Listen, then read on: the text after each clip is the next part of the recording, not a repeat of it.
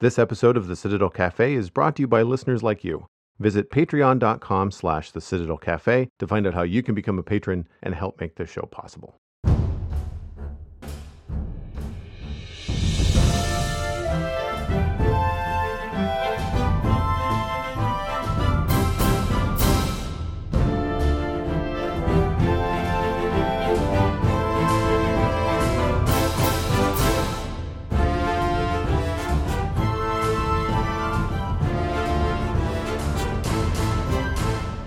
This is the Citadel Cafe, episode number 462 for Wednesday, March 22nd, 2023. My name is Joel Duggan, and the Citadel Cafe is where my friends and I hang out to talk about the geeky stuff that we are into. Joining me this week, the long lost Brockett Vola is back at the Cat Volver on all the social media that matters. Hello, sir. Hi, how you doing? I know some people are like, keep him lost. He's gone forever.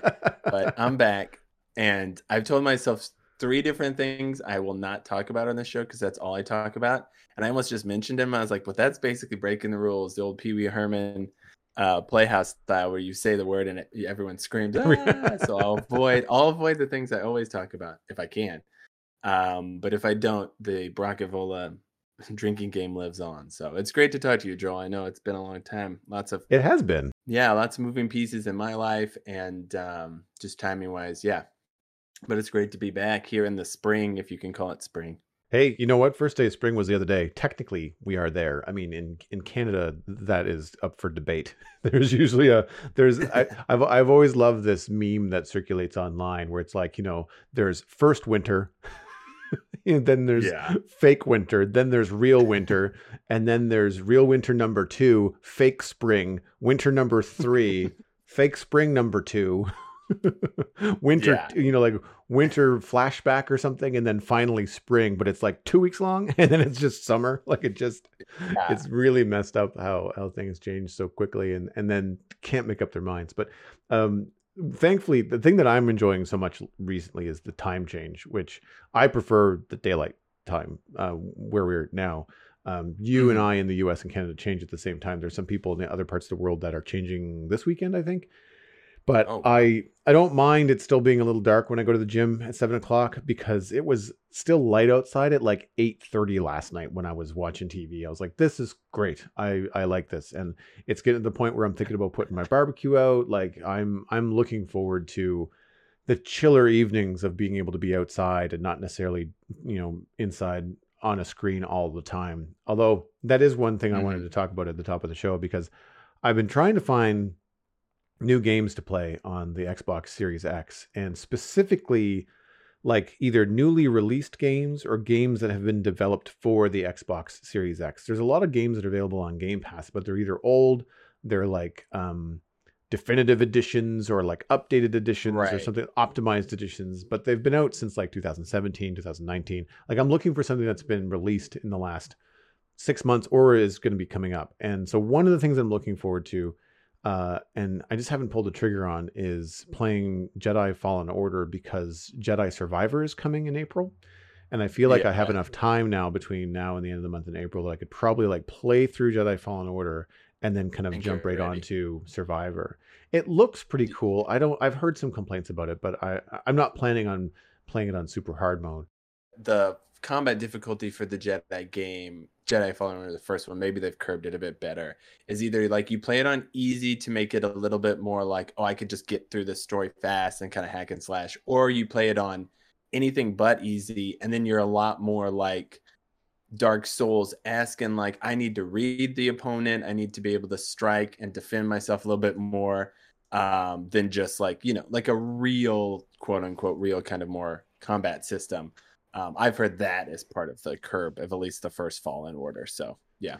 And I just watched an eight minute uh, clip of gameplay from Jedi Survivor where they've got five different lightsaber stances. There's regular two handed lightsaber, lightsabers in each hand, so dual wield.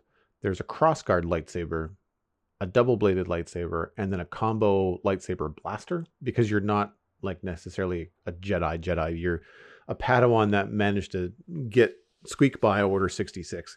And so you you're not really a Jedi master, you're just kind of squeaking by, you know, in in the world. Um, yeah, by like an by your, by your teeth. Almost. Yeah.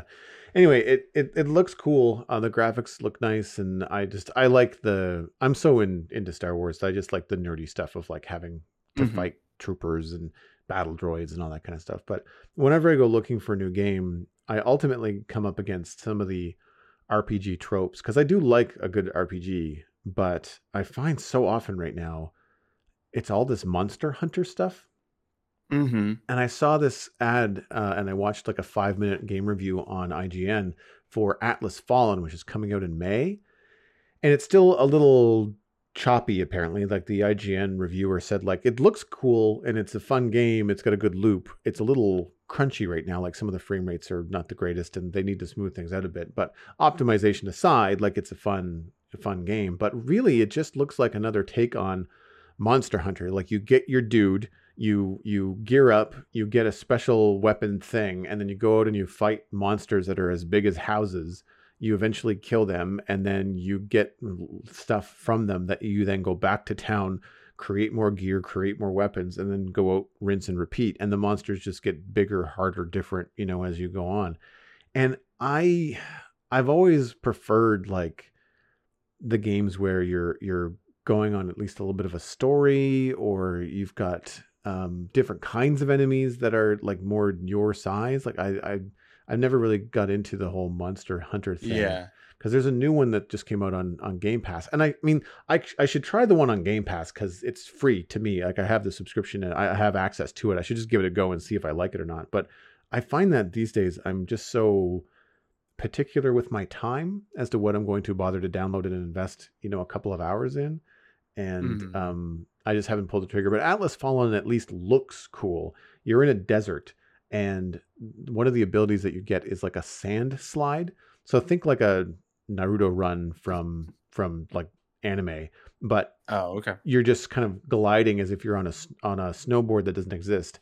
So instead of sprinting, you kind of have this cool movement ability. And the thing that I think is appealing about um, Atlas Fallen so far is is the ability to double jump, air dash, combined with sand sliding. It really feels like you're quite mobile. So it almost feels like you're like a little bit of Spider Man. You know, you're not quite Superman, but like you've got yeah. those kind of superhuman abilities where you can like jump up cliffs and jump farther than the average person. And so it gives you access to the world. And if it's open world, then there might be some secrets to climb up to the top of something. And apparently there's crafting materials. So there's probably a lot to do and it mm. looks hmm. cool in the, in the desert but like i just don't know if the combat to me would just get repetitive after a little while have you played many monster hunter games no honestly my my friend dan is super big into monster hunter and trying to get me into it and i played a little bit of i think three or something but um the main gratification points of the series of monster hunter and in the sort of ilk now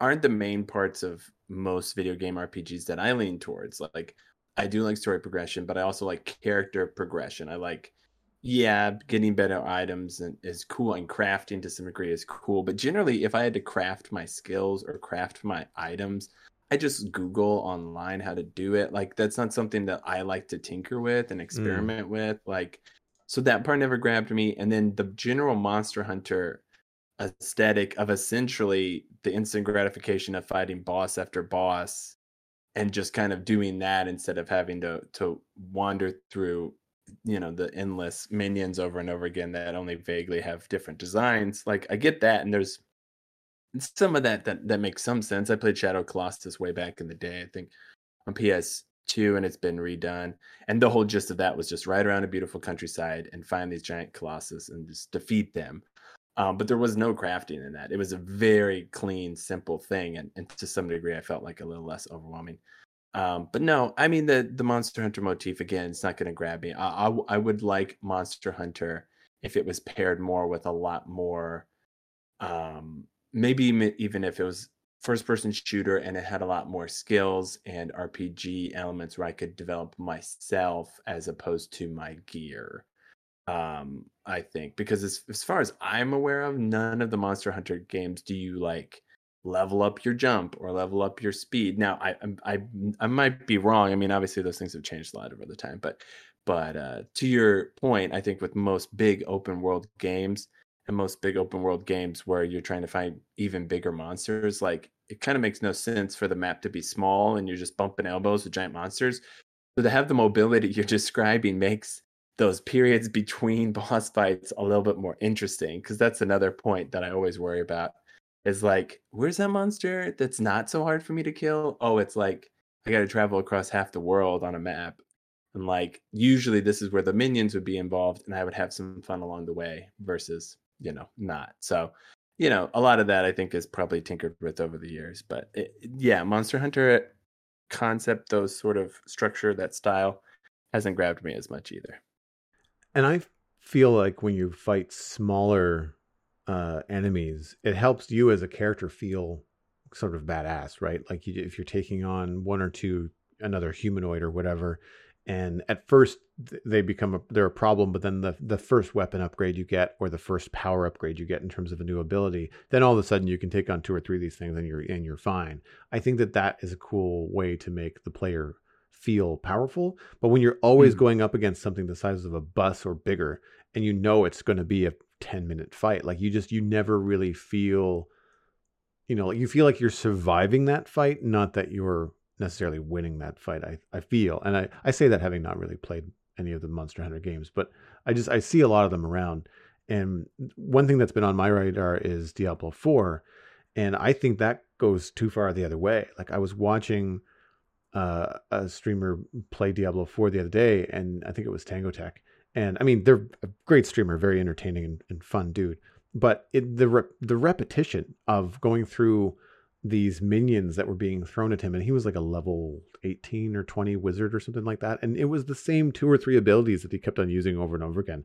And you're just watching these demons come out of the ground, explode in a big pile of guts, and then you know you turn the corner and more come out. I'm just like this is just it's like a click fest. I don't I don't see yeah. there does there's not quite as much skill involved. I mean, like I say that, and then there's also, you know, like I played World of Warcraft for years, which is tab targeting, so it's not even action based. Like it's just it's you're kind of clicking and waiting in that in that situation. But I think with with WoW, the thing that I enjoyed was like the uh, AOE combinations, or you know, working with a a partner or a, a, a crew of people to like achieve something. Well, I guess the really the thing there is that you're going through a dungeon up to a big final boss in World of Warcraft. And you do the same thing in Diablo, I guess. But I find that with World of Warcraft, it was a little bit repetitive, but at least with the boss fight, like you felt like you needed all of your friends to do it. And, mm-hmm. you know, going through uh, and fighting the room to room, like it would still be hairy. Like you, you, you couldn't just walk in there, the five of you, and not think about it depending on your level, I guess. But if you were kind of new to the dungeon, you kind of had to pay attention. So I don't know. I'm finding it difficult to find a unique game experience. Now, some of that has to do with so much of my time being spent in Minecraft and other sandbox games. Like I'm also really excited about City Skylines 2 coming out, which is a pretty nerdy, you know, thing to be to be into. It's certainly not exciting in terms of a video game. It's just kind of like that chill experience. So I kind of keep my radar open for that kind of stuff too. But, but yeah, I've just been in the mood to do something a little bit more. And it's funny because like I own Assassin's Creed Valhalla and I've played it for a few hours and I just can't seem to get really into it. It's there's something to be said for when worlds are too vast, too open. Like the completionist in me just kind of like, I don't have 70 hours to devote to this game, you know, to yeah sail around and look at every town and, and stuff like that. But Assassin's Creed does a good job of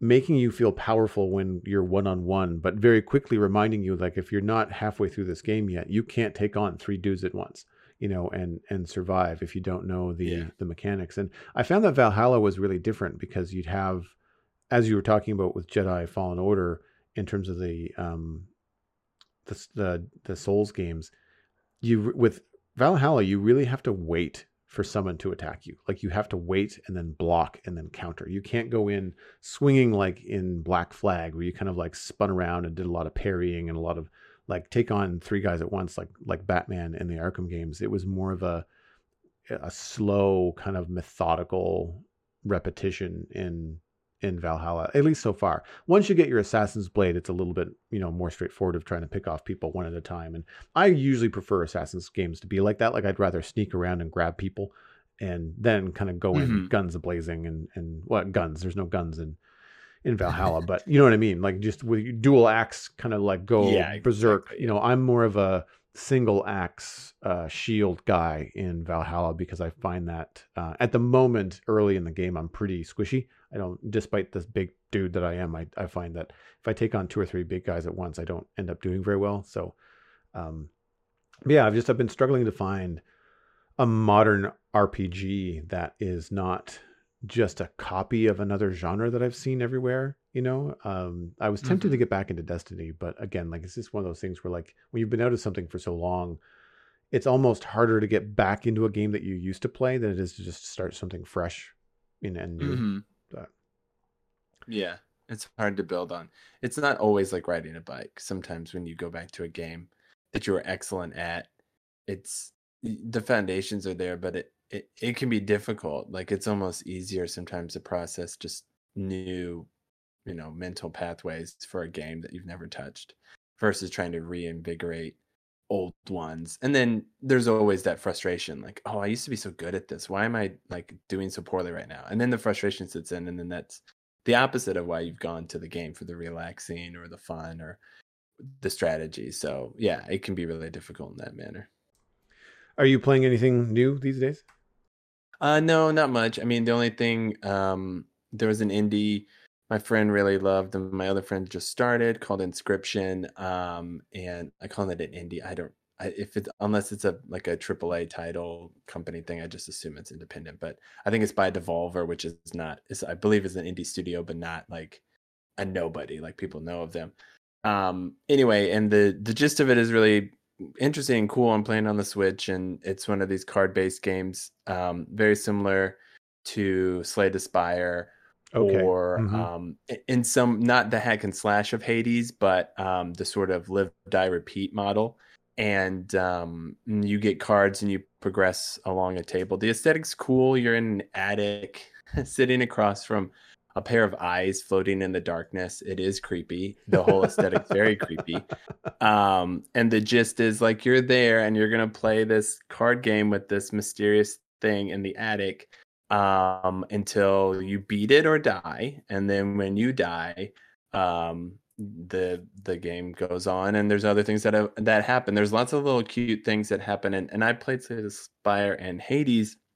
One of the things that eventually kind of bothered me about those games though is sure you would sort of change your base enough every playthrough and so you would over time be a little bit less squishy or a little bit more powerful than the very first time you played but sometimes with that it, it, did feel like i banged my head against the wall where like i'd had a really deep run and the next run i would be so incredibly short and then i have another short run and i'd be like those types of things would bother me because i was never a platformer person i was never somebody who would who could play super mario brothers and literally just bang my body against the wall for like four hours until um until like oh i now know the the reason that the the how to of this situation. Another reason why the monster hunter games can be more difficult for me um so i like my strategy more as like turn based than than real time so um but Inscryption's fun. It the base card game is interesting. The thing that's really a selling point i think is how creepy it is but also beyond that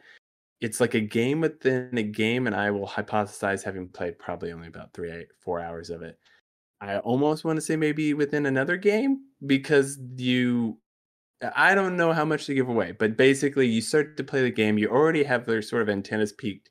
You start to play this game and then you're in this attic, it's in 3D, you're looking at these eyeballs, but you can stand up from the table where you play the card game and walk around this attic room and there's things you can interact with. Kind of like Myst, but not really like you can touch Right, it and it doesn't do anything at first.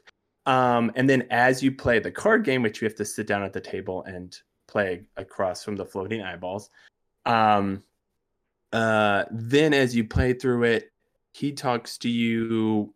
The cards talk to you a little bit, and so you start to develop this sort of idea of like, what is happening around me? Um, and then I think that's the grab for me is not necessarily how in Hades and Slay the Spire. It's like over time I will eventually defeat this impossible thing because I will bully my way through it and develop my myself. I haven't seen so much development of your quote unquote first person character playing this game. um, as much as I've seen the development of the things around me, the room, the circumstances. Um, and I think that can be a little bit more engaging if you're not as interested in just the mechanics of the game changing, like the card game, because the mechanics of this greater game are changing. So um, that that makes it a little bit more interesting.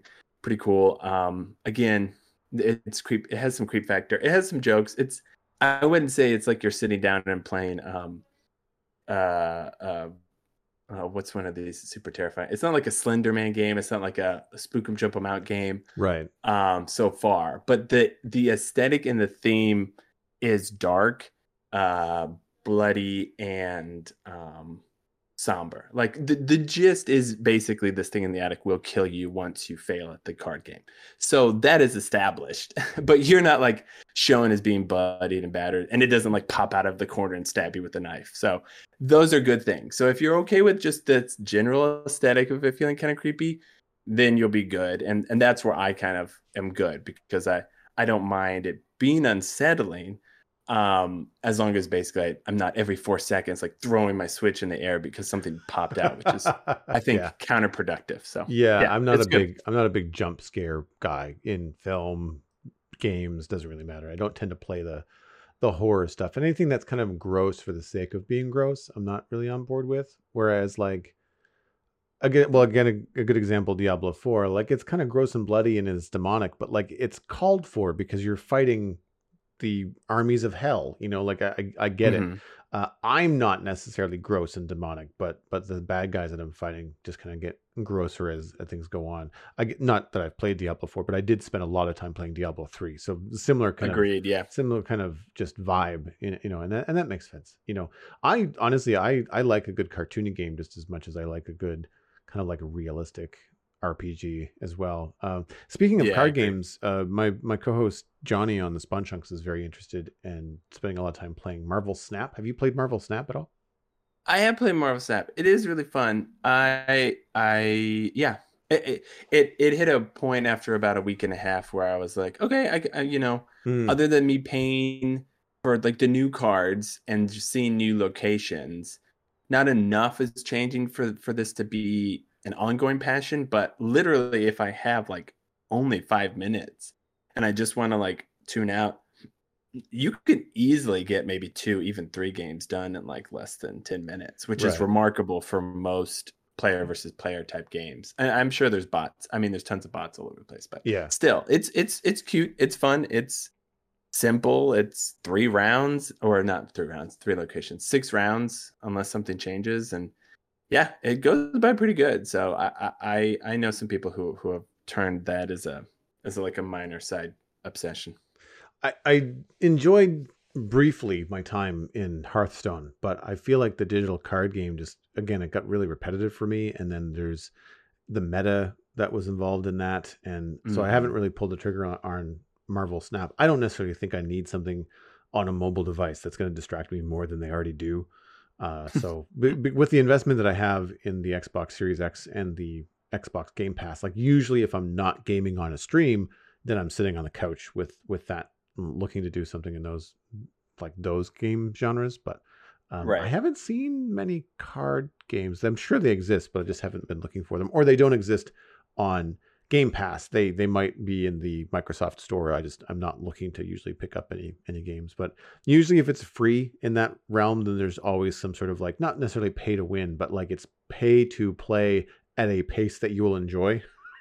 yeah, that's that's a good way to put it. I think Snap had a point where it was like, okay, if I don't pay for the seasons, there's not going to be enough new content consistently to hmm. keep me quote unquote grinding or whatever. Yeah. I, I will say, uh, as far as the granddaddy of card games, I really enjoy Magic Gathering Arena.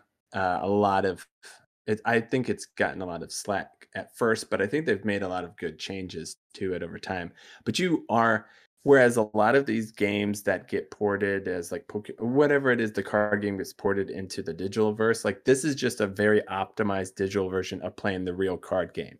Like there are certain parts of the game where they've made, oh, this is digital only versions of the cards. But really and truly, if you go to the store and buy a pack, or you play Arena, it's the exact same cards, the exact same art, the exact same powers, and you play it the exact same way as you would sitting across the table. Except Joel, I don't have to tell Laura that I just spent $30 on pieces of cardboard that are going to sit and gather dust as I stare at a small box of those things.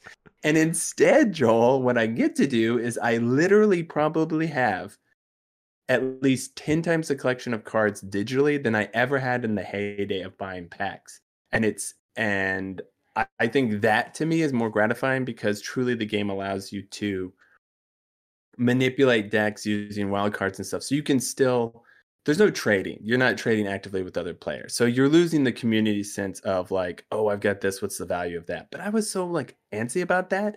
So avoiding that, I can build the decks I want using wild cards. Um, there is a meta to it and there is a ranked system to it. So if you do do that sort of stuff, that can get intimidating, like with any kind of one of these online things that's building a community. But there's a lot of different gameplay styles they brought in some of the more popular uh, forms of magic, not just the basic 60 cards, but the commander style, um, which is called Brawl and, and different things. So I've enjoyed that. If if somebody out there was like, man, I really miss Magic the Gathering, but boy, I cannot put myself through spending that, that much amount of money on that much amount of stuff that sits around and I don't know what to do with. Like Magic Arena is really nice. And they keep the releases of it timed with the reality. So after about three months, there's a fresh set of cards and the way the game is set up um i really haven't paid for any i mean you don't have to pay for anything like you can progress quickly um to that do that sort of stuff but they have like a daily gold thing and if you play it right i think you can kind of get through um drafting things and then also building decks which are sort of the two main things but that's really it i mean i played snap played that but as far as everything else is concerned like I pretty much don't keep up with too many games these days. Well, it sounds like the Switch is the right platform for you then, right? Oh, it was when it was created, it was perfect because since we've moved to Texas, I've only vaguely had my PS4 hooked up, and and though I pine for the days of PS5 or probably at this point PS6, um, and playing something like Hogwarts Legacy or any of these games you described, Joel, that feel like super optimized, um, like the Spider-Man 2 game or or any of these, like all these things I'm just drooling to play at some point in time. Um, I just know that I, I won't have the time to sit in front of a TV in a special room, whereas the Switch can go with me anywhere. And the fact that they're about to release the second Breath of the Wild, like talk about running around a world like I'm total I'm total hypocrite jerk now because I'll be like, I'll do that all day for mm-hmm. Zelda. Yeah. But but I think I think again, um, there's certain aesthetic things that are just different. But yeah, the, the Switch is just perfect. Uh, I get made fun of. I get my yearly rundown from Nintendo and it tells you the number of hours you spend docked or in handheld. And last year in 2022, I spent one hour docked and like over 90 hours handheld. Like, right. and I have the basic one. I don't mm. even have the like small one that's on that can't be docked. Like I had the original one, and I'm fine with that. And I dock it more for the girls now. Like we play Mario Kart, and yeah, uh, Ainsley, um, Emmy's been into Just Dance and that sort of stuff. But if it's docked, it's for my family. If it's in my hands, it's usually for me. That's how my niece plays. She has it in the car with her sometimes, or she'll take it to um, her mom's place. But with the docking, it's usually, as far as I can tell, I'd say that's probably when Andrea, her husband, and Kaylee want to play Mario Kart together, or mm-hmm. sometimes even just Andrea and Nick want to play, you know, Mario Kart when Kaylee's in bed, you know, and they don't they don't want to do it on a small screen with the small controllers. Like they want to use the full size thing. I don't blame them because I've tried before, and I the little controllers I can't I can't handle it. It's they're too small for me. Um, apparently Kaylee is getting really good at Mario Kart. I'll have to if she ever comes over to visit sometime. I'll have to see what what she does with Forza Horizon Five because you can grab some cars that are not as fast as the others and kind of like still have a, a decent experience. It would be really fun to watch her because she knows how to use a controller and steer a car, and they're no different. Like the controls in Mario Kart are very similar to Forza. There's just there's no turtle shells and stars, but there's also no jumping and underwater stuff either. But uh, well, I shouldn't say that. There is jumping in Forza, but just not in the same way that it would happen in, in Mario Kart. But yeah, it's, yeah. All, it's all fun stuff. It's really cool to see. I mean, you and I grew up uh, like a generation of console gamers. It's kind of cool to see parents gaming with kids because my parents never gamed with me. It was always myself Right, and yeah. my friends, right? Street Fighter or Mario, Super Mario World, Mario Kart was a big one. Like it was always over going over to Scott's place or him coming over to mine and and playing together, but then not like the family never really did much. Scott's mom was into Tetris. Like she would sit there and play Tetris in the afternoon with her coffee, but like it was never like a she wouldn't play the games that we would play because we were always into like the shoot 'em up, beat 'em up, whatever it was, you know. Usually it was a turn that down being screamed from the other room is how they interacted with us when we were playing video games. Moving on to the main discussion this week, we are going to be talking about Mandalorian Season 3. As of today, the fourth episode premiered. I have seen it, but Brockett has not. So I'll keep the spoilers light uh, or just hints on episode four. There's not really a, much, there's not a big plot you know drop in episode four but uh, episodes one two and three we will be talking about in detail so if, if you have not seen those then be cautious going forward listener as we talk about those episodes of the mandalorian uh, i really enjoyed the way that they kicked the season off. Episodes one and two i thought were pretty solid in terms of where we were going. Uh, what surprised me was how quickly we kind of not necessarily resolved but certainly moved through what I thought was going to be the season long arc, or at least the half season long arc of Din Djarin redeeming himself in the mines of Mandalore. Yeah. We found out in the book of Boba Fett um, that because Din Djarin had removed his helmet, that the armorer had disavowed him from their, I can't remember, enclave. I can't remember what they call it. I think it's a, I mean, it's borderline cult, or at least a religious extreme gr- group within Mandalorian culture. And so, in order to redeem himself, uh, he had to go to the mines of Mandalore and bathe in the life giving waters, um, which is just basically a lake in the mine. Um, but it was um, resolved in the first two episodes, I want to say. Uh, and so I was like, okay, Yeah. well, where are we going from here? And and so that kind of kicked us off uh, to the races. So, I mean, how how did you find the first couple of episodes landed with you? So Mandalorian comes out originally season one, very, very popular. I think off the jump, but also was like had to be popular for Disney Plus really to have any content when it first launched. And it started off very slow, methodical space western. Never takes off his helmet, barely talks.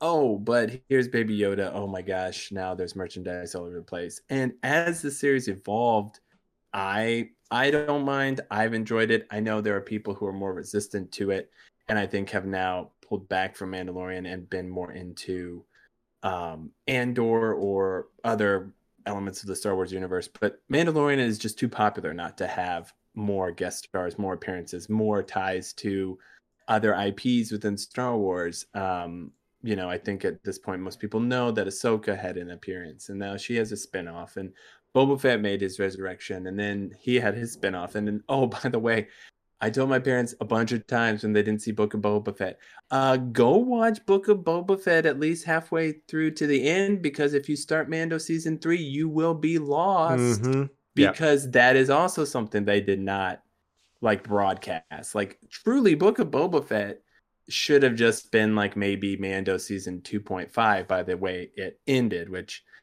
Book of Boba Fett is well documented. I think we even talked about last time I was on the show um, our problems with it. Um, but the content of Mando and Book of Boba Fett I thought was pretty good. Really? But yeah, good. season Yeah. three start. Yeah, yeah, exactly, exactly. It was like to the point where it's like, can we get rid of all this yucky Boba Fett stuff and can we just focus back on Yeah. Mandalorian? Which is to your point, like season one starts and it's almost like uh, gather ye ye folks sit. She's like popping it's, again. I think uh, you know we're expediting things in the current streaming universe where like season early seasons things take a certain amount of time. Season three he's like popping the planet to planet. And he's like i'm gonna go see these peeps. I'm gonna see these peeps. Oh i used to be really gu- guarded and i still am to some degree but now i'm saying how much everyone's my friend. And like all this sort of stuff and like it's character evolution. And he's sort of becoming more of this warm daddy character uh go figure pedro pascal becomes more of a, a, a humanized daddy figure if you know anything about that actor, like he is so freaking charming. Like he's like I told Laura, I was like, I would probably just uh, like clutch myself if I was in his presence. I'd be like, you are just so charming. You're so cool. which is hilarious because if they've reestablished he cannot take off his helmet, I'm like, I'm sure Pedro flipped through those script pages and was like, really? We've doubled down now? I had like a brief window and now you've screwed It. like, come yeah. on, Jon Favreau.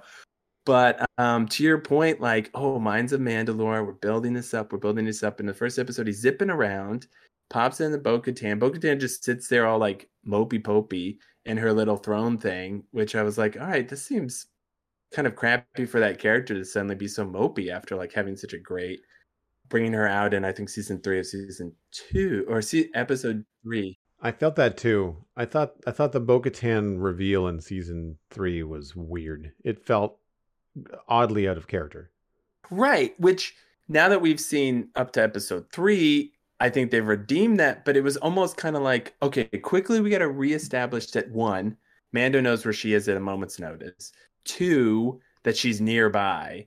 And three, uh, for anybody who doesn't know who this is, we, we give them a brief touch. And so by that point, when she shows up in more of a capacity that I was expecting in right. episode two and three, um, I enjoyed it. But that first episode was really strange.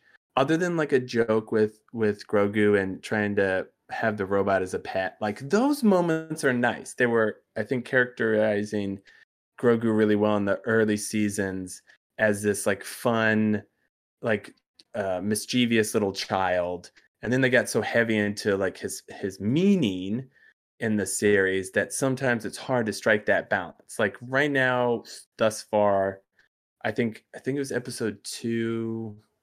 I think Joel is the one where Grogu kind of has his own adventure. Um, that was kind of cool to see because it's something that we don't get to see a lot, which is just Grogu on his own. Um, but to your point, it's weird. It's kind of like, what are the major arcs? What are the major points? They're almost ripping through some of these ideas. They've already been to the minds of Mandalore. They've come back out. Bo Katan's more involved the dark saber which felt like it was going to be such a massive crux for everything going forward is now almost like an afterthought sometimes so i i worry how much Jon Favreau at this point is a just like okay here's a gist idea of where we want to go this season here's some main key points i'll kind of help flesh out some of the scripts whereas before he was writing every script and i mean at this point i'm sure he's had some fatigue also he probably has had some wandering head syndrome of like I want to go look at some other series maybe, or maybe do something else. Like I don't want to be on Mando, the most popular Disney Plus show for the next like 40 years. So like at some point I got to hand some of this off.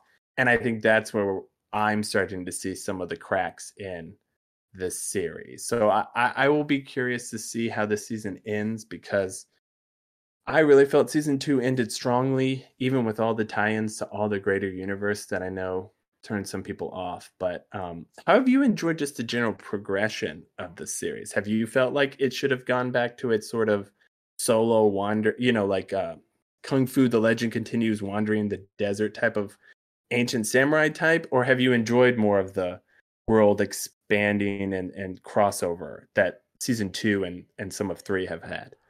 I like the expansion and I like the crossover bits, even if they're not always executed the best technically. Uh, mm-hmm. It's the spirit of you know Luke Skywalker at the end of season two coming and saving the day and getting Grogu. It was a great fan moment and it was a cool story beat, but then at the same time they've kind of retconned it again, and Grogu has chosen to go with with Mandalorian, and yeah, like this all happens in Book of Boba Fett, which I agree. I think that they could have. I think they could be calling these se- seasons uh, chapter one, chapter two, chapter three, but like with a name. So chapter one, The Mandalorian. Chapter two, I don't know, the Jedi or like wh- whatever it is. Because and the Jedi wouldn't give anything away because the whole season two is Mando trying to get Grogu to the Jedi because that's Correct. his mission, right? And I feel like they could could have easily called the book of Boba Fett the Mandalorian chapter three, Book of Boba Fett and then they just yeah. well, they would have to sprinkle some Mandalorian earlier on in the season. But other than that, it's really good from the mid season on. As soon as there's the Mando episode, even when you get back to Tatooine and you're dealing with with Boba Fett and um, Fennec Shand and all that stuff, it's fine. Like it's it's much better yeah. than the first half of the season. Um, sure.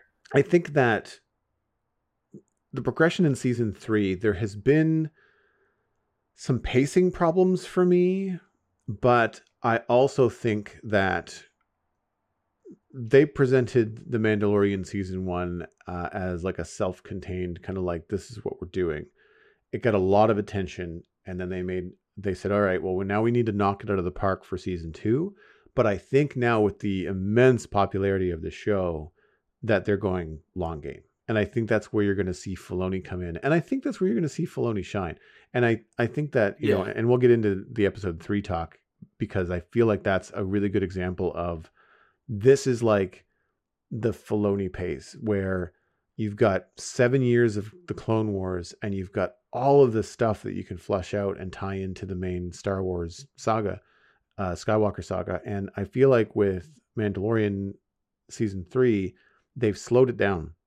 And the first episode is fine. You kind of get off to the races. There is that cool pirate fight in space. You know, there is some action, but there's a lot of talking. There's a lot of planning. There's a lot of yeah character development. Like just even communicating to you that Grogu is a little bit more than just a baby. You know, like he, very much they they communicate that he understands everything people are saying. He just doesn't say anything himself, yeah. but he gets yeah. it. You don't have to speak down to him but then he also doesn't have any social um, boundaries. Uh, I can't remember the name of the little droid fixer guys. They're only little. They're like the size of doozers from Fraggle Rock. They're oh just like yeah, four little, inches tall. Babies. Anyway, Grogu thinks it's a pet and keeps on trying to hug it, and the thing's like, no, no, no, bad baby. And there's all this kind of fun dialogue, and then you've got these great like classic Star Wars shots of like Mando in their workshop, sitting. His head is touching the ceiling and his butt is on the floor, and he's trying to have a conversation with these guys, trying to fix the IG-88 droid and Grogu is then trying to hug them like a like it's almost like a dog that's jumping on people and you don't want it to. Um, so there's great character development that happens in the first couple of episodes, but then they switch the pacing, and I think that they're I think that they're doing a good job. And in episode four, without revealing too much, I think they're starting to point at who the antagonist might be for the series and I think people are going to be surprised. And I hope that they go the way that I think they're going because it will make it way more interesting than just be insert imperial or ex imperial baddie here all dressed in black. You know, like I don't want the baddie mm-hmm. for the season or the puppeteer for the season to be Moff Gideon. I don't particularly like Moff Gideon at all. Um, mm-hmm. So I'm hoping that they take it in a slightly different direction. And the cool thing about season three, and its pace is that we are getting to see more of the culture of Mandalore and in particularly the the Mandalorian culture within the enclave which is more strict and maybe more extreme than than most people are used to um, but part of I think it's a line of dialogue from Bo Katan in episode two.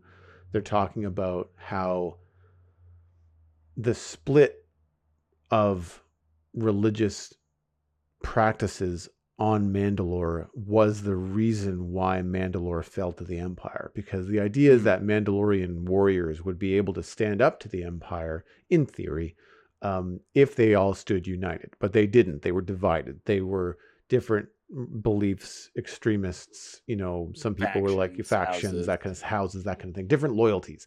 And yeah, essentially squabbling amongst themselves made it very easy for the empire to just come in and just wipe the floor with them.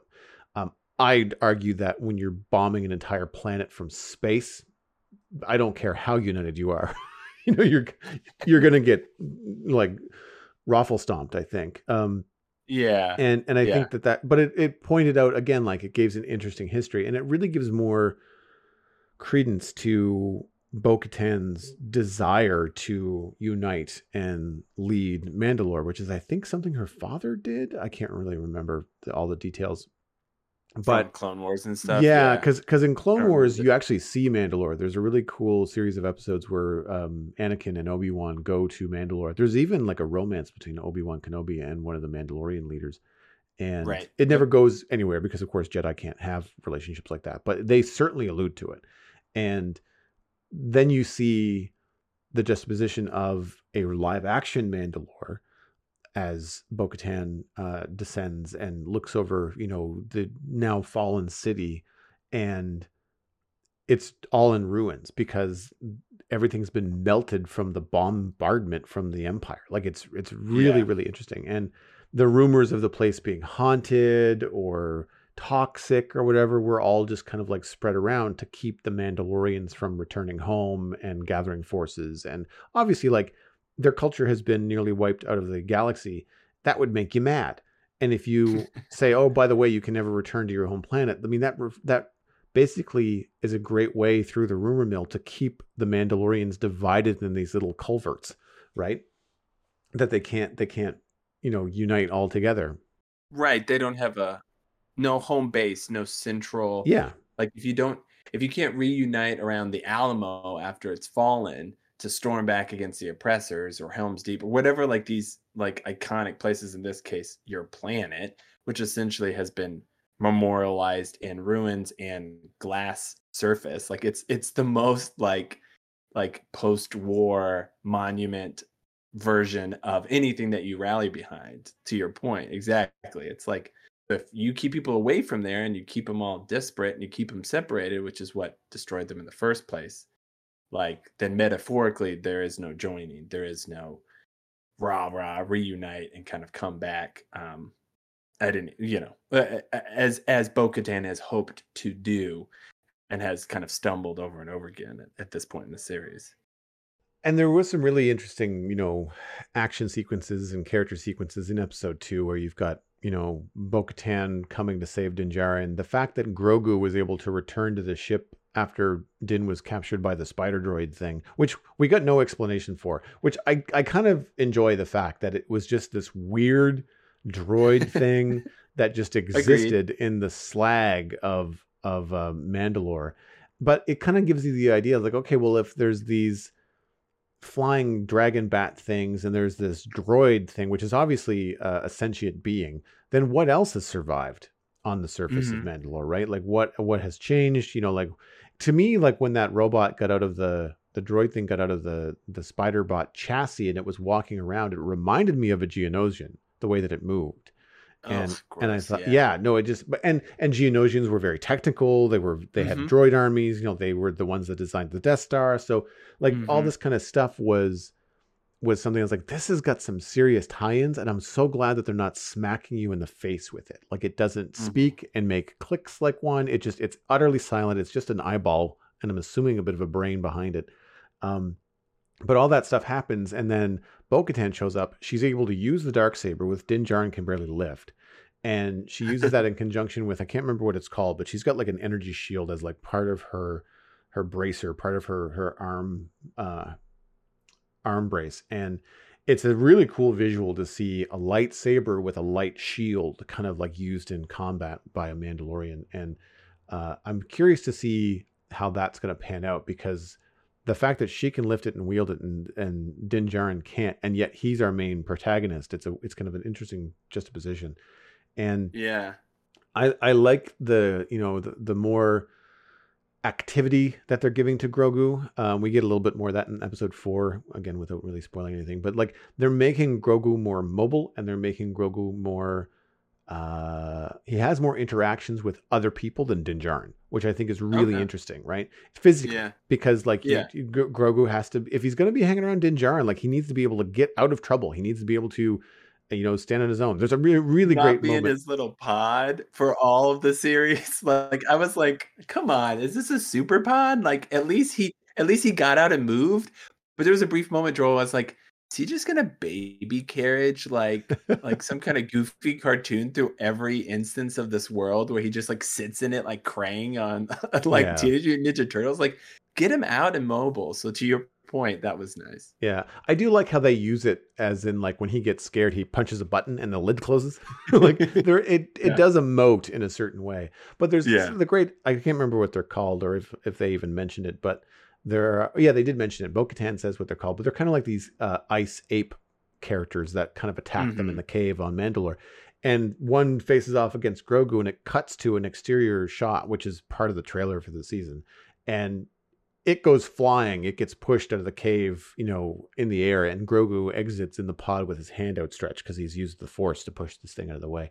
And I just, Yeah. I like the they're making Grogu more confident, which I like because he gives him more character, and it it it really does kind of like give you a little bit more insight into what he's thinking and what he's decided to do. And I think there's going to be an interesting combination. I hope they get to a point where Grogu can talk.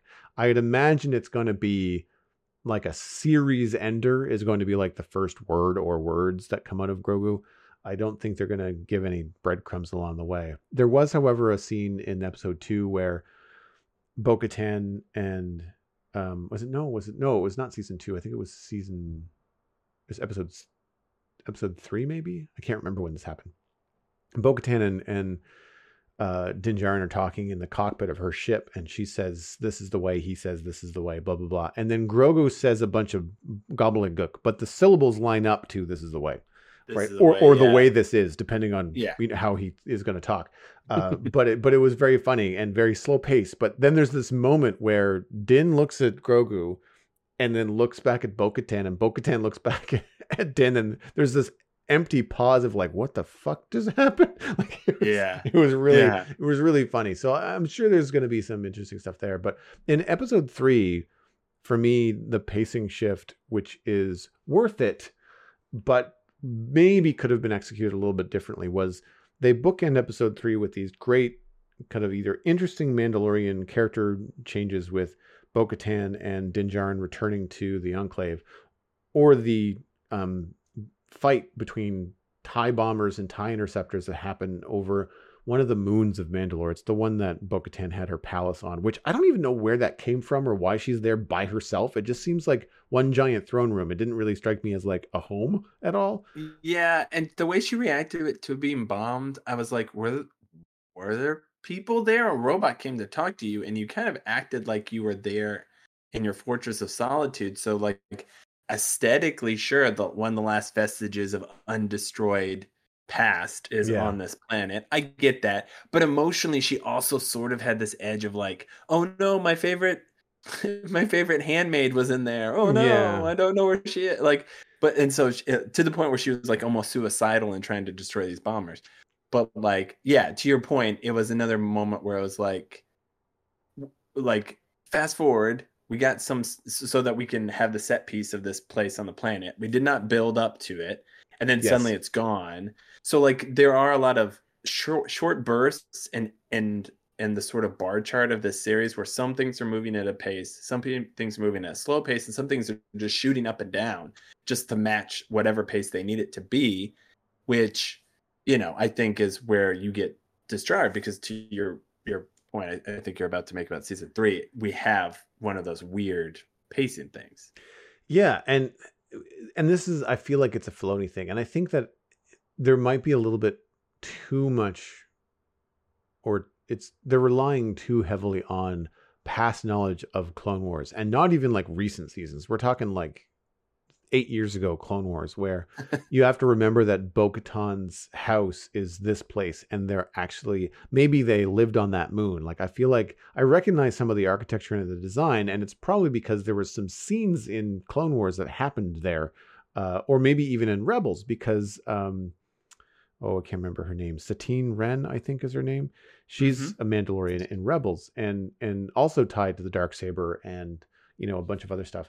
And the hard part with with Mando is that they they're now trying to both tie in with Clone Wars and in episode 3 with this huge change of scenery and change of pace by going back to Coruscant, which was visually cool. Uh, and and dealing with um, the the doctor from the first season of, correct yeah of um the Mandalorian. He was the the doctor uh Pershing that was trying to um do tests on Grogu, Grogu and that's Yeah. who Mando rescued him from. And he is now in some sort of like reform program as Imperials are basically being reintroduced into the New Republic culture, but the New Republic is basically like it's, it's they're harsh it's not it's it's like a reintegration program and you're conditioned and brainwashed and like it is i understand that they're trying to uncondition like people that were doing evil things under the guise of the empire but then the stuff that they're doing as the New Republic is not good. Like NATO would not approve, you know? Yeah. And so, yeah. and it comes to a grinding, grinding halt as far as any kind of action and turns into like a political espionage drama. And the payoff, I think, is that they're trying to tie now into The Mandalorian the birth of the First Order. And like, I feel like the extremists within the New Republic are going to break off or the the imperials that are able to resist and be like um what's uh the red skull uh hydra. Oh, Um, Hydra, like how hydra kind of infiltrated and slept within shield for years until finally in winter soldier revealing themselves. I feel like this is what's happening with with this particular you know setup is that they're showing that the imperials are not always being course corrected as they think. Everybody that's part of the new republic program that we see sounds like they're in a cult. Like it's they're not they're brainwashed to the point where they're just happy all the time and it feels fake and plastic and to the point where at the end of the episode um, pershing has his mind wiped by a former imperial officer. And Yeah. People have to also understand and remember from Rise of Skywalker the big monologue that um, Kylo Ren has with um, Sidious with uh, Emperor Palpatine is that he learned how to clone and that um, Yeah. Supreme Leader Snoke was a clone, a failed clone of Palpatine Palpatine. And- yeah. here we're seeing former Imperials control the knowledge of cloning by erasing the memory of the most knowledgeable cloning scientist in the now New Republic, formerly the Empire. Uh, he was formerly of the Empire, and and I feel like they're trying to push kind of like that in there, and I feel like Mandalorian w- is closer to the original trilogy, episodes four, five, and six, than it is in terms of a timeline to seven, eight, nine. And so it's a reach. It's not hard to imagine tie ins to Clone Wars, but it's hard to figure out tie ins to like, you know, the the new trilogy, the, the sequel trilogy. So Mm-hmm. I'm it wasn't filler. Like it there was interesting knowledge and you even get like another view of Coruscant in episode 4, but they do it the way that they should, right? It's quicker, it fits better with the pace of episode 4. You still get lots of information that you didn't have before, but it it's executed in a way that keeps you engaged and Yeah. and it, it moves things forward for a character. And I think that that's good. I think what they could have done better was maybe sprinkle in a little bit more of Mandalorian Bo Katan stuff in episode three. Because really, you get like a five minute pre credit, amazing space fight, you know, air um, spaceship fight. In, Yeah. and then it's 40 minutes on Coruscant, and then you get another five or 10 minutes at the end in the Enclave. Uh, it's it, like it's really off putting, and I can see where the pace of the show so far has been a little bit more Star Wars this season than it has been Mandalorian, except for episode three. Like Mandalorian season one had that, you know, space western vibe. Mandalorian season two into Book of Boba Fett had a little bit more Star Wars vibe. And then season three of Mandalorian, episodes one and two, Star Wars. Like it was it was Mando, but it was definitely Star Wars in terms of Yeah. the pacing. So I don't I don't know. I mean, I'm liking it. Don't get me wrong. I still really enjoy the show. I thought, yeah, to your point about three, like when it was happening, I was enjoying it, but there was a brief moment towards the end of that storyline um, where I was just like, yeah, I don't know if I want to re. Here's my biggest problem, and I love, I, I loved elements of Clone Wars, and I loved elements of Rebels, but uh, whereas like Mando season one, I re, think I rewatched some of that, and and you kind of rewatch some stuff sometimes just to catch back up, sometimes because you really enjoy it. Um, but like Clone Wars and Rebels would have these episodes, and this happens with a lot of big series, like you know, like a like a series like Smallville, which I love. Like there are certain episodes I will rewatch, but there's certain episodes I'm like, oh god, I, this would be daunting to rewatch this episode. And so like Clone Wars is a long series, sure. But still, even in the moment of Mando season three, there's a point where like, yeah, this episode's one I'm gonna skip. Like I've seen it once and it's interesting, but now that I know where everything's going, none of this will be interesting on a second rewatch. Whereas like I feel like Star Wars, when it's at its height, is like enough mythos meets spectacle that you'll rewatch it, even though like you know where the things are going. Like yeah. frick, we watched like those first three movies for like decades before anything else really came out. And I think it's because those things were matched well. Whereas like something like Rogue One, the movie to me, I've now rewatched a second time and I was like, I skipped parts of it. I was like, this okay, I know it's this this is boring to me. Like I'm not interested in this. Okay, whatever, blah blah blah. Let's get to this thing. And so to me, I'm hor- I'm horrible, I'm sure. But to be like the movie Rogue One, I'm like, all right, I could have just taken the last act, like the last 30, 40 minutes, and just watched that and been done. Like, I don't need any of the other stuff. And I get it, it built characters and those characters were interesting. But for me, it didn't do anything, which is why I haven't really dived very much into Andor because that was never a character I found interesting. Although I've heard, I've heard Andor is the Breaking Bad of Star Wars. That's what I'm hearing from like my good friends is like the ones that have been rejecting the new Obi-Wan series, didn't like it or didn't or thought it was like really a cash grab or an executive push or and I enjoyed it. I, I thought it was fine. I mean, I think Ewan finally was able to shine in that the way he was kind of screwed over by the prequels. But um but just getting back on topic, I think with episode three, that little micro capsule to your point it's like i'm sure in the writers room they're like okay here's the storyline i like. All right cool. Give me it in beats. Maybe we can spread it out. Okay first beat uh, he does this thing and he talks to some people and he looks sad. Uh, okay um, i don't know if i want to just show that scene in one episode and then leave. Okay so give me some more scenes. All right cool cool. Um, he talks to some more people. He's slightly less sad and he's thinking a lot about his choices. Cool cool cool. Um, also not going to clip that and put it in for like three minutes in the middle of a really cool like Din Djarin moment. Like I don't want to, I don't want to, you know, do that. So, uh, so every time they kept coming back, they're probably like, okay, so there's no way we can do the story you want for these people in bits. So we're just gonna dump it. And it's like, okay, you know, we did that with Book of Boba Fett. We basically dumped our Boba Fett story at the beginning, and then yep. we went back to what we were expecting.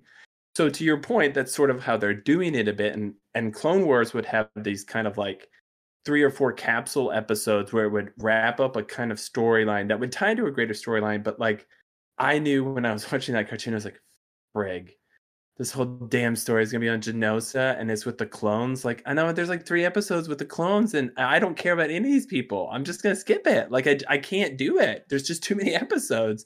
So like Mandalorian's at a point where I'm like at the beginning and it's a shorter series, so okay, that's fine. I would be interested to see again, like three years down the road, Mando season six, if they're we get that far, and um, to see if some of these more encapsulated moments are are going to be more of a regularity to your point as they try and slow things down or build out the the you know because it's really hard when you have one show built around one character. Ensemble shows for a good reason for a long time lasted longer when you had 20 episodes because you wouldn't burn out your main actors or their storylines quicker. And so now with Mando being like, I'm already bathed in these waters, dude. Cool. What story arcs do we got? Oh well, I have this one that I've been working on with the scientists. Oh my god, thank God. All right, how let's put this in here. We can build out. Now we have these people, these like sub people that now we can kind of filter out because really Mando does not jump around to other characters. Like if it's not Mando, it's just Grogu, and that's it. Like they don't even really like jump over to Bo-Katan unless Bo-Katan is within 15 feet of our main character. So right, this was really an interesting moment, I think, to your point, um, where Book of Boba Fett's supposed to be its own thing. So uh, you put that aside, it's focused on Boba Fett. This is the first time within Mando where we really are focused on somebody other than Mando for a side story. And I think if that's going to be more of a regular thing, um, it, earlier in the season, I think is a better time to do it because later in the season, when things are hopefully building momentum, um, it's going to be trickier. So yeah, um, and the performances are good, and the story is good. Yeah, I agree.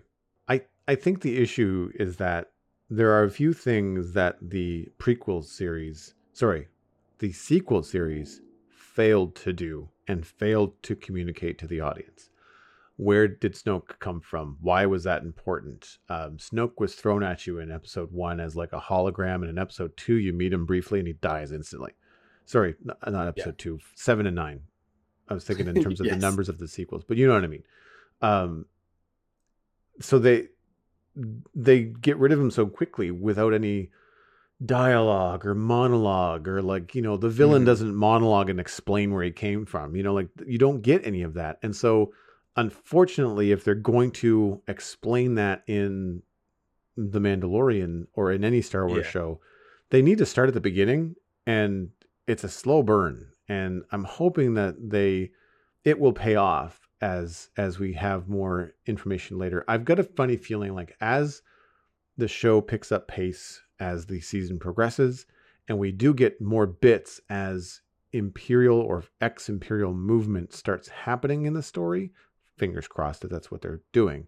I think that you are going to need to know what happens in episode three in order for all the quicker scenes that are going to happen later on in the series to make sense. Otherwise, you would be completely lost.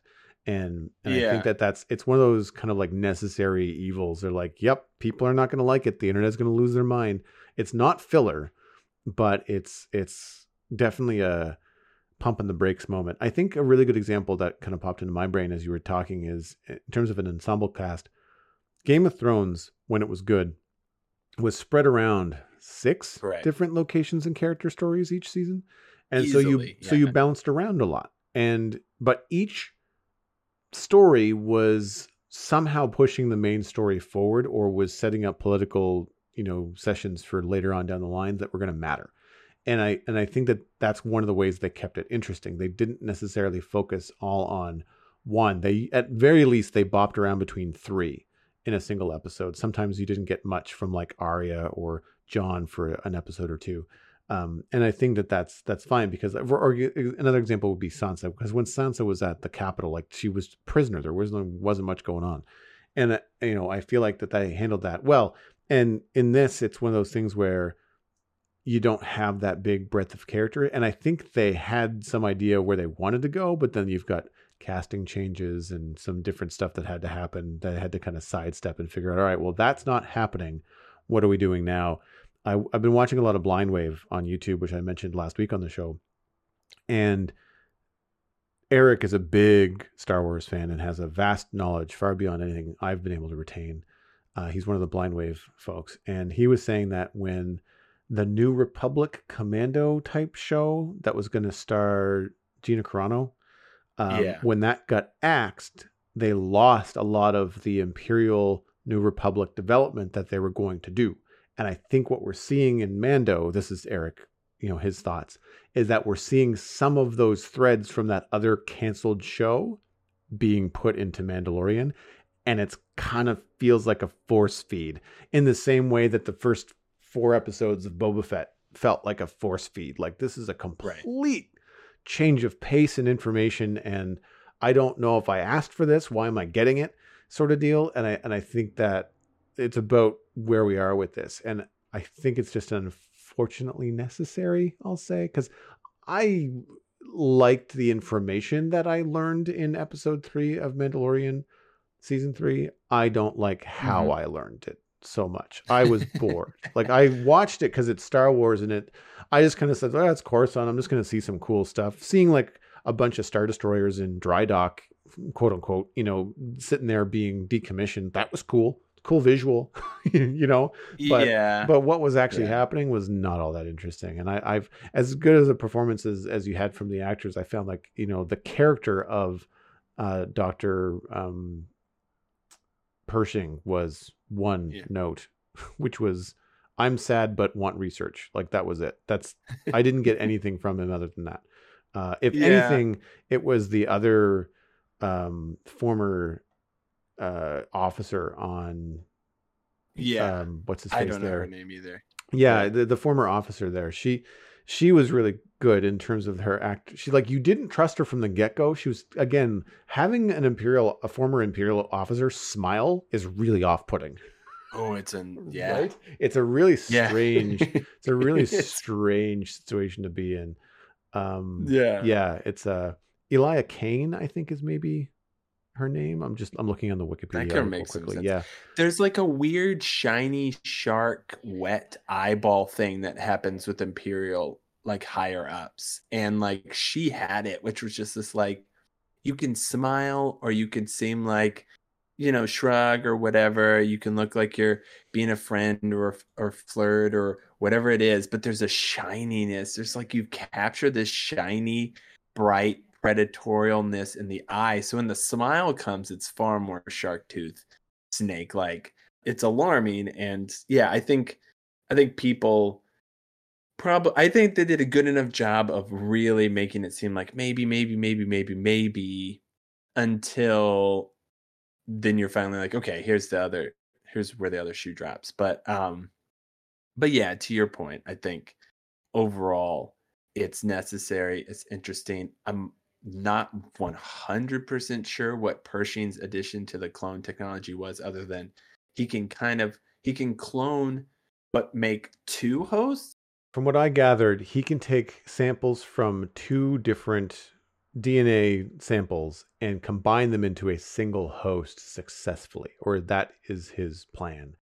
Okay, so so you won't end up with a bunch of um, Jango Fett looking guys. Like No. you could make uh, theoretically a bunch of clones that look like different people, so they don't appear like clones. So then it makes a lot more sense if like a Palpatine or somebody wanted to make a clone of himself that wasn't like, oh, look, there's this guy who's supposed to be dead. Like maybe we should like go kill him. He just looks Yeah. younger.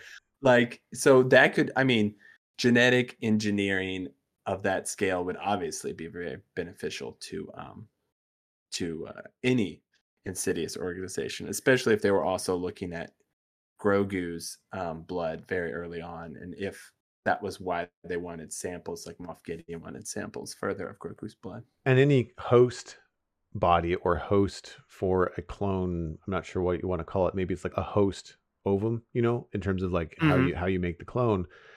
Is that at that level of cloning? Does the clone have a midi-chlorian count? Like Mm-hmm. like and I, I'm like it or, or hate it the midi-chlorian thing is a real thing in star wars now and we know that master yoda had one of the highest counts ever except for anakin and we could assume that maybe ba- that that grogu does as well in terms of having a high midi-chlorian count and so taking the blood of you know a force sensitive creature like grogu and then using that to then combine with previous samples of dna from Emperor Palpatine and like trying to make a body that could then receive whatever Sith Force preservation of his consciousness that he's managed to achieve. I feel like it's it's kind of like a way of beaming a Jedi Force ghost back into a body, except for it's a Sith, right? And that's Oof, that's yeah. that's where I head candidate so far. I'm very interested to see where they go with it. Um, but it's I mean it's something that that they're looking into, and unfortunately, it's just it's a lot of information that has to get to the audience that they did not already receive in the movies. And I think that Mhm. had the movies been executed better, we would have been better set up for this kind of thing. But I think that there's a certain amount of backpedaling that that Filoni and Favreau have to do. Um, I am also waiting this season to look forward and stay positive here to whichever episode that Bryce Dallas Howard gets to direct because she touches one in each ep- uh, chapter of of Mandalorian or Book of Boba Fett or whatever it happens to be, and they all feel incredibly like Star Wars. And so I'm waiting to see which uh, which episode she's at the helm of. Episode four, by the way, as a teaser, was directed by Carl Weathers. oh cool i Yeah. always like when they give the opportunities i wonder if pedro will ever want to direct That would be Um, cool. That would be cool because he's not often in front of the camera. it's not usually him in the suit, unfortunately. It's uh, he does the voice, but that's it. I would uh I would love to see um I wonder if he would direct an episode though with a little bit more humor and swagger. I mean, just you see him in interviews. It's just dra- it's just a fun drastic contrast to the characters he has been more popular at playing. I mean, he's played a lot of stuff and shown up in a lot of things over the years. He is he actually has a quite long filmography, but his his he's sort of a late bloomer in the sense of like, you know, Oberyn, Martell, and then uh Game of Thrones. So yeah, he's been on these very somber, very splashy genre like things with Game of Thrones and Last of Us and Mandalorian, but in all of them you don't get to see the like goofy charm. Like if you like Pedro Pascal at all, um, you really should watch his SNL. At least his uh, his early like if you watch from the start of the episode, I would watch like his monologue and the first two skits he's in. And you can tell on SNL if the guest they have they have to hide because usually that guest kind of sits and plays the straight person and they rarely get to play a character or they rarely get to deliver more of the juicier funny bits but pedro's allowed at least in a f- two or three different skits and in, and of those i would say about half of them land to deliver some of the meatiest funniest stuff and i think that's because he's just he's really talented and he's very charming and it's nice again to see him in something other than in this somber Yeah. uh daddy mode. I really enjoyed him in Narcos. It wasn't daddy mode, but it was good good acting. It was high stakes Yeah. stuff, but it was it was um, not like a charming funny. it was about drug lords in Colombia. Well, we're looking forward to the rest of season three. I'm sure I will be back to talk about it again as the season wraps up. I think I'll probably do it in chunks rather than episode by episode, but uh, looking forward to that. We're a little pressed for time this week, so that is going to be where we wrap this up. We record every Wednesday that we can, and those are posted up at thecitadelcafe.com as well as any podcatcher that you like. You can get more information about the show and some of the links all at the website. The music was, of course, composed by Kevin MacLeod. You can email the show with your thoughts on Mandalorian Season 3 or anything else that you're watching at thecitadelcafe at gmail.com or follow the show by name on Twitter. Subscribe for free. We're even on YouTube. It's all accessible depending on what platform you like. Word of mouth is the easiest way to support the show. Just tell a friend about the Citadel Cafe and where they can go to listen to it. You can also support on Patreon. If you want to help us financially, you can go to patreon.com slash the Citadel Cafe. You'll get access to member-only Discord servers as well as the Brist Cut bonus audio sessions when we get a chance to record those. Special thanks to our Bean Counter patrons, Cosmic and Smurf588. Thank you very much for your support on this episode. Patron count is at 27. That is steady on from the last recording. Each time we sit down, we'd like to have at least one more patron than the previous episode. If you'd like to be patron number 28, visit patreon.com slash the Citadel Cafe. My name is Joel Duggan, and everything that I'm doing online can be linked at joelduggan.com. That includes a link to my other podcast all about Minecraft at thespawnchunks.com. I am Joel Duggan on social media and Joel Duggan on Twitch, where I stream at least three days a week. These days it is every day. Friday is normally Lego. The rest of the time is devoted to Minecraft as I get closer and closer to finishing my medieval fantasy town of Westill. Brockett, where can people find you online? You can usually find me at the Cat Volver or Cat Volver on most of the socials that matter. You've been listening to the Citadel Cafe, where we are fast, easy, and cheap, but you can only pick two.